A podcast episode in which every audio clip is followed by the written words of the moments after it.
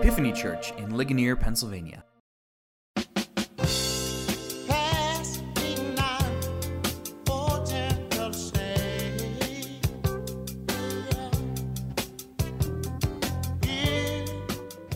Welcome to Epiphany's podcast, a ministry of Epiphany Anglican Fellowship in Ligonier, Pennsylvania. Our church exists to help people discover and rediscover the love of God in the Christian gospel. For more information about our church, you can visit epiphanyligonier.org.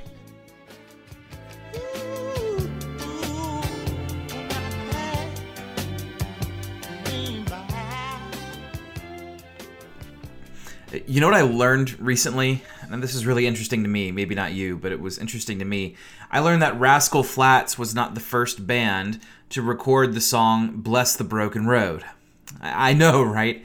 I only knew it as the country anthem by Rascal Flatts, but it turns out, you know, I'm not a country music guy, but this track had lots of appeal and everybody was listening to it back in like what 2012 it turns out the original version of this song was recorded by the uh, southern country rock group the nitty gritty dirt band and they recorded it back in 1994 like way after everyone kind of recognized them from you know like the 60s and 70s um, there was also a cover of Broken Road by uh, Melody Crittenden, the Christian country music singer, uh, back in like 98, and that was featured in the season finale of Dawson's Creek.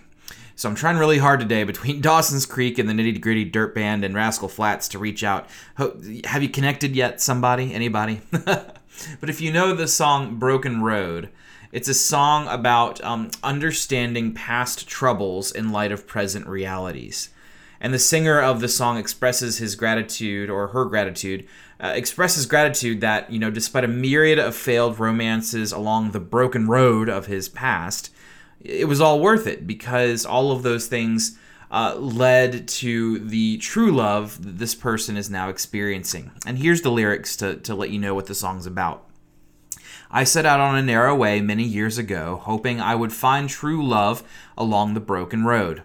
But I got lost a time or two and wiped my brow and kept pushing through.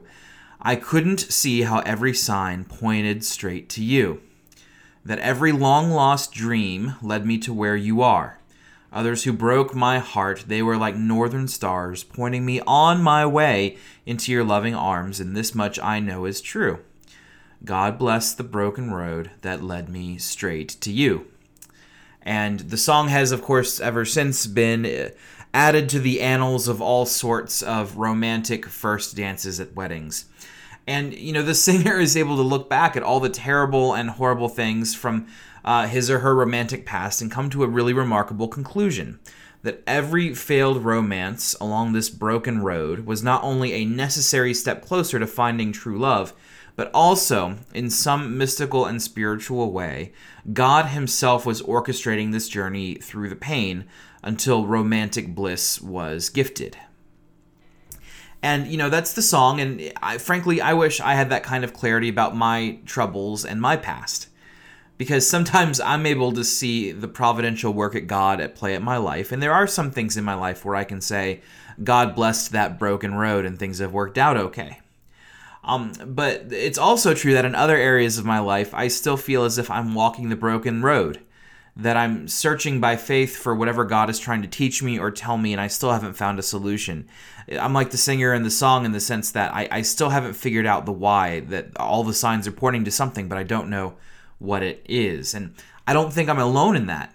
Maybe you have a romance from your past that still gives you a hang up, you know, 20 or 30 or 50 years later. Uh, maybe there's an argument that you had with your parents that still feels unresolved, and you're not quite sure if you want to approach that conversation again because you're worried about the rift it could bring into the relationship. Or maybe you had this, uh, you know, a massive career shakeup, and you're still trying to figure out, you know, what was God doing when you were in job limbo and you were tight on money for an extended season.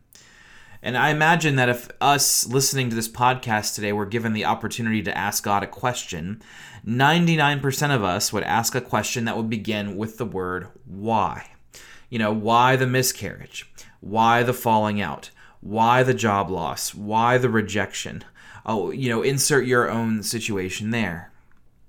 And for the singer of Broken Road, you know, why the song is so beloved is it, it gives us the impression that this why is fairly simple um, that they've had this divine insight. God was secretly steering the singer on to this predestined, God ordained romantic joy. It just took uh, some rough road to get there. And in our reading today from Genesis, Joseph is going to claim something similar to what our country music song suggests. Because in our reading today, Joseph is going to suggest that God had blessed the broken road that led you, my brothers, here to Egypt. And I want to spend some time today examining Joseph's thoughts on God and God's uh, interactions over the past 20 years of his life, his sovereignty over the lives of his people, God's actions in the world for our good, God's relationship to our past suffering. All that is on display today in our reading from Joseph. And the takeaway here is, I think, that if we can trust God with our past, then we might be able to find an end to whatever broken road we are currently walking on and moving on in our lives um, that we might actually, uh, by inviting God into that and asking God questions and trying to see what God is up to, um, by by imagining and, and thinking about Him orchestrating the steps that have gone on in our past, we might be able to find some deliverance from the broken roads that we currently walk on. And so let's see how Joseph understands God's providence at work and the reconciliation he's now having with his brothers. Because we've been with Joseph now for weeks on end. And through most of that time, Joseph has been traveling the broken road. Um, it, the, the, whole story starts 20 years ago, uh, before the events of our text today, 20 years in the past. Joseph's brothers, filled with jealousy and hatred for their talented and beloved younger brother, they sold him to slave traders. They faked his death to their father and they pocketed the money for selling him into slavery for themselves. And Joseph was sold into slavery in Egypt, where, after a stretch of like 13 years, of real tumultuous stuff, including jail time and false accusations and, and everything in between, um, Joseph was eventually promoted to be the Grand Vizier type, a second in command figure of Egypt. He only answers to Pharaoh. And his job at the time was to prepare Egypt for a massive worldwide seven year long famine. And so when that famine hits, you know, Egypt is prepared for the famine, but Joseph's brothers back home up north in the land of Canaan, they were not. So they had to travel to Egypt uh, to get enough food for their family, and they encounter Joseph. They don't know it, Joseph does, but but they encounter Joseph, and when they, Joseph encounters his brothers, what he discovers is they're not the same selves that they were 20 years ago, arrogant, hot-headed, uh, and the like. Um, these new brothers, the same brothers with a new attitude, coming to Egypt searching for grain, they're humble and they're repentant and they're racked with guilt for the sin that they committed against their brother 20 years ago. Um, that they are contrite, as we talked about last week. And so Joseph reveals himself to his contrite and repentant and humbled brothers. And this is what he says to them when he announces himself, because he says, I'm Joseph, and his brothers freak out and they're terrified. And he says, I am your brother Joseph, whom you sold into Egypt. And now do not be distressed or angry with yourselves because you sold me here. For God sent me before you to preserve life. For the famine has been in this land for these two years, and there are yet five more years in which there will be neither plowing nor harvest. And God sent me before you to preserve for you a remnant on earth, and to keep alive for you many survivors. So it was not you who sent me here, but God. All right, so there's some important language in this passage to work through. Three quick notes. First, Joseph said that God uh, sent me before you to preserve life. That's in the reading. Preserve life. This language of pre- preserve life, it sounds very similar to God's work through Noah as he took the animals onto the ark two by two to keep them alive, to preserve their life. And that's back in Genesis 6. And so Joseph here is comparing himself to a Noah of sorts and and the famine is like the flood and his brothers who have arrived there are passengers on another delivering vehicle of God just like Noah's ark. Um, and so Joseph says God sent me before you to build the ark for you. And the second thing in our reading to take note of is that Joseph says God sent me before you to preserve a remnant on the earth and to keep alive for you many survivors. And this is an oblique reference to God's promise to Abraham back in Genesis 15. So this is the second callback to something that happened earlier in Genesis, where um, God promises that the offspring of Abraham would be as numerous as the stars in the sky, and they would be a blessing to the nations. And it's very hard to be a blessing to the nations if 11 out of 12 brothers die during a famine. And so Joseph is saying that God has orchestrated these events to keep his promise to their great grandfather Abraham. And if you've been with us since the beginning of this series, you'll remember this from, you know, last May or, or June. We talked about this in Genesis chapter 15, this promise that continues to play an active role throughout the rest of Genesis. And the third note, you know, is is not just that, you know, Joseph is this new sort of Noah figure or that he's fulfilling, uh, he's the fulfillment of a promise to Abraham, but um, Joseph says that God has made me a father to Pharaoh and a lord of all his house and a ruler all over the land of Egypt. Now, Egypt at the time was the great empire, right? For your timeline's purposes, we know that the famous pyramids of Giza, these ancient wonders of the world that everyone goes to see, um, these would have already been erected before Joseph's time as the Grand Vizier. So we're talking about pyramid building, empire building, massive, huge Egypt here. And, and in many ways, Egypt is this great archetype for the ancient empire massive armies, bustling civilization, huge building projects. And so it begs the question how else could the 11th son of an ancient nomad in the backwaters of Canaan become the most practically powerful person in the ancient world to rescue his brothers who share the same divine promise, um, except for by the providence of God. I mean, how else could you uh, orchestrate the series of events in such a way that the one brother who shares the promise with his other 11 brothers, but his 11 brothers kick him out, that one brother is now perfectly positioned to provide safety and security and food uh, during a an international crisis. And so Joseph says, "Look, clearly God's fingers are all over this. So then, brothers, what you need to do is relax. Take a deep breath. You know, Hakuna Matata here, no worries. Uh, Joseph says, Now do not be distressed or angry with yourselves.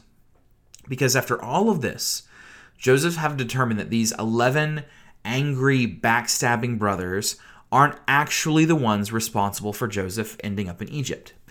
Who is responsible for the events that we've been going through these past 10 weeks? Who is responsible, according to Joseph, uh, for um, the situation that we've been reading about now.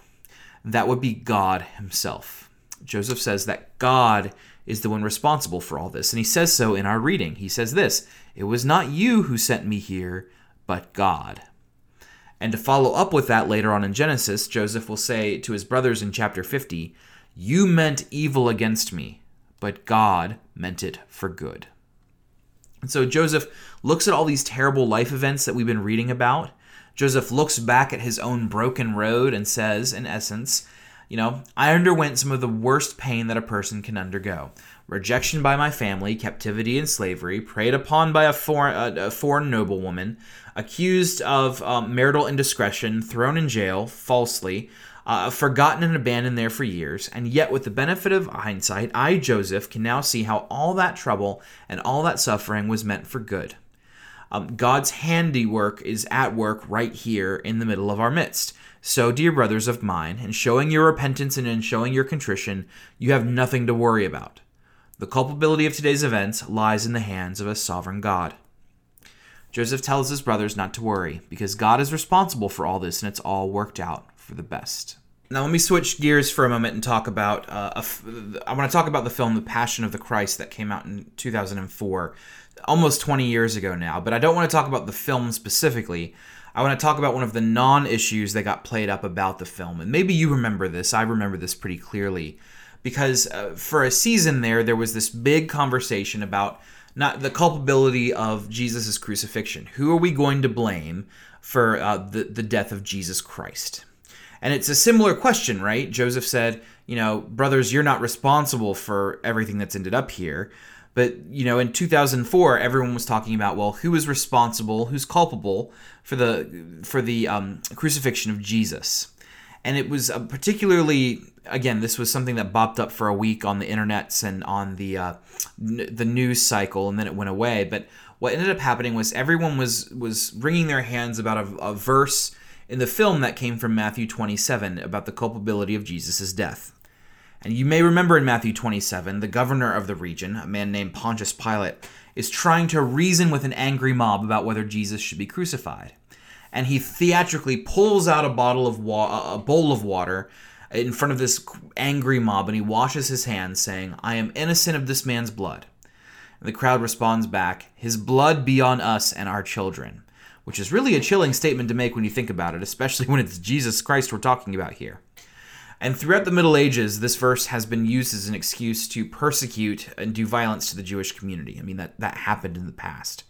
And people at the time believed that the Jews killed Jesus, and they used this verse to, to justify their anti Semitism. And so when The Passion of the Christ came out, many people were upset because they thought, well, if you're going to include this verse from Matthew 27 in the film, you're going to stoke the fires of anti Semitic thought because you're going to get people saying that the Jews killed Jesus. And so uh, what ended up happening was everyone said, well, you know, the Jews killed Jesus, that's anti Semitic. But then the talking heads got on TV and said, no, actually, the scholars say it was the Romans who killed Jesus, not the Jews. And that's technically true because, you know, Jews didn't crucify people, Romans did. But then a bunch of very earnest and meaningful Christians uh, started posting signs on their churches saying, you know, who killed Jesus? We did, because Jesus, of course, died for their sins. And so uh, perhaps we Christians have some culpability on the death of Jesus Christ on Good Friday because of what we've done. But if we look back through Joseph's story, through the lens of the death and resurrection of Jesus, but also if we look at the death and resurrection of Jesus through the lens of Joseph's story, if we let these two stories kind of hang out together and look at each other, we come to a different conclusion. Because if we're seeking culpability for the death of Jesus Christ and his torture and his crucifixion and his burial I mean, we might consider, we might follow this trail of crumbs and come to the conclusion that the the person responsible for all this is God himself. Meaning at the end of the day, if you want to know who was responsible for Jesus' death and resurrection, the answer is God himself. The whole plan, come to find out, is that Jesus' death and resurrection was the plan from the very beginning one that God orchestrated and helped along from the start. That the broken road that Jesus walked through to go through all of this was the plan from the beginning. God wasn't turning lemons into lemonade. God wasn't making the best out of a bad situation. God wasn't leaning in to make a strategic pivot when circumstances changed. You know, God knew from the start that if human beings were going to be saved from their innate selfishness and the schemes of Satan and the machinations of a broken world, it would happen because Jesus Christ suffered, died, and rose again. That's what would do it. And even now in Jerusalem, you can walk the broken road of Jesus. We just call it the Via Dolorosa, or the, the way of suffering. And it's this path now that you can walk in Jerusalem from the place where Jesus was tried uh, to the place where Jesus was crucified, where he had to literally drag his cross with the help of, of course, Simon the Cyrene, but th- that path still exists. And so for Jesus, this was a very literal broken road, a via dolorosa, that God Himself was behind the scenes working and orchestrating. And the result, of course, was an unparalleled cosmic blessing, which was the forgiveness of sins and the salvation of sinners and of the resurrection that would come from it. God was the one who orchestrated the death and resurrection of Jesus. God was the one who orchestrated this death and resurrection of Joseph. And Joseph's response to all this is a word of absolution to his brothers Dear brothers, calm down. I'm not going to harm you. I'm not going to get revenge. I don't want to play tit for tat. God was in this from the beginning. And so Joseph says, Let's get our father and bring him and everyone else down to Egypt while the massive famine continues its grip on the world. And then Joseph pulls out a copy of the album Acoustic by the Nitty Gritty Dirt Band and plays track number 12 God Bless the Broken Road That Led Me Straight to You. And that's not true, but you know, it makes sense in the context of the sermon today. And, and so, this, on the one hand, is one of Christianity's most beautiful truths. There is no suffering that God isn't cognizant of. Suffering isn't a sign of the absence of God, it's actually a sign, probably, of his presence. And on the one hand, those of us um, who, who've been and had this kind of uh, reconciliation uh, with our past and see God's blessing, well, it's just a great comfort that's unparalleled that no one else offers. But on the other hand, for some of us that, that are still walking the broken road, who have yet to find some sort of consolation from our past, who have yet to determine what our hurts mean, Um, well, this is a truly scary thought that Joseph gives to us, isn't it? What about the great tragedy of my past? What about the great burden that I carry? What about the horrific things done to me in the past? Or what about the horrific things I have done in my past? How could God possibly take my past and turn everything on its head? He might have done it for Joseph and he might have done it for Jesus, but what about me? Um, I, I certainly don't experience that. I don't feel that. I don't see that happening right now. So, what about me?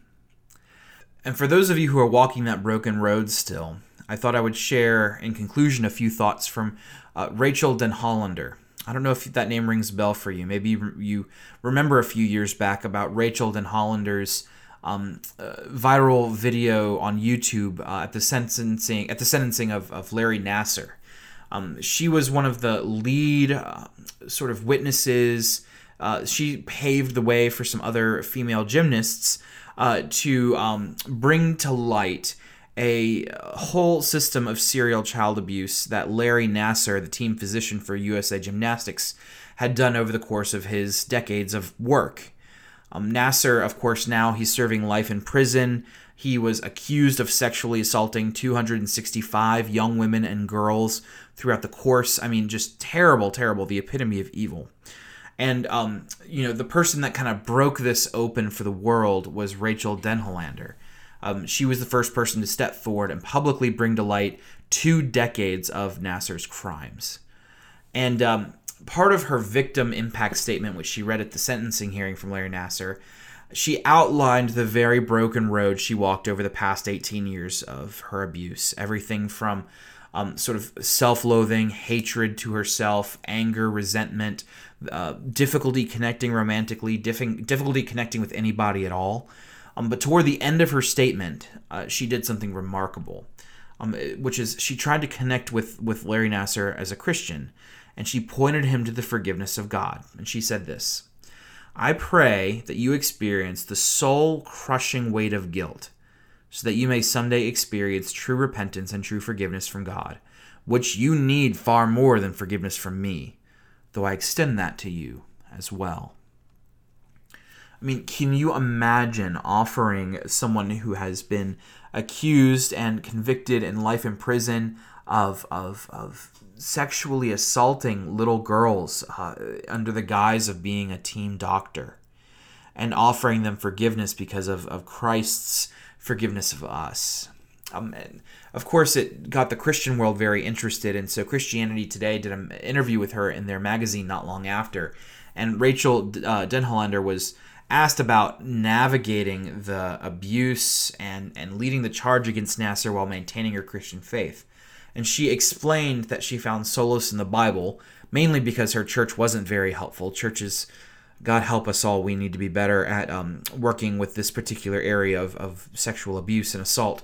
But um, Denhollander shared uh, her experience with a particular verse, and I'm going to read it to you now. Um, she says this One was from John 6, where Jesus asked Peter, do you want to leave too? And Peter says, Where else would I go, Lord? You have the words of life. And there was a point in my faith where I simply clung to the fact that although I did not understand or have the answers, I knew that God was good and that He was love. And whatever else I didn't understand couldn't be a contradiction, a contradiction to that. Um, so what she said was that she knew that God was good and that He was love, and whatever else she didn't understand couldn't be a contradiction to that, right? Um, the promise of God, my dear friends, in this goodness and love is that the consolation is coming. Uh, your broken road will one day come to an end. And nobody else is saying anything like that in the world right now. The only other option available to us who still walk broken roads is basically sort of a benevolent nihilism where we say everything is terrible and the least we can do is be nice to one another. But the promise of God um, is that there is an end to the broken road. Uh, the New Testament in the book of Hebrews says that um, ultimately Jesus did the cross, undergoing the shame, walked his broken road. He did it for the joy that was set before him. That there was this happy ending on the other side of the broken road that made the torture and the humiliation and the shame and the crucifixion worth voluntarily undertaking. And so, whatever happy ending looks like for Jesus, right? Um, it's offered to us in our broken roads too. there is the promise of a resurrection from the dead and that all um, things will be made right again. And I don't know what you've been through, I don't know what your past looks like. But what Rachael Denhollander and Joseph and Jesus and the Nitty Gritty Dirt Band and the Book of Hebrews and the Passion of the Christ, what they all speak to is this great consolation that God offers us because we, like Denhollander, don't have all the answers. But we, what we do have is we have um, for us promised and waiting a happy ending, just like Joseph. And we also have a happy ending just like Jesus. And what God offers us is something that the rest of uh, the rest of the world cannot. It is the possibility of a happy ending where all things will eventually make sense and all things will turn out okay. Um, that's what he gives. That's what God gives uh, Joseph today in our reading an end to the broken road. And maybe, with the joys of eternity and the revelation of God's handiwork, maybe one day we too can say that the sovereign God has blessed our broken road as well. In Jesus' name, Amen.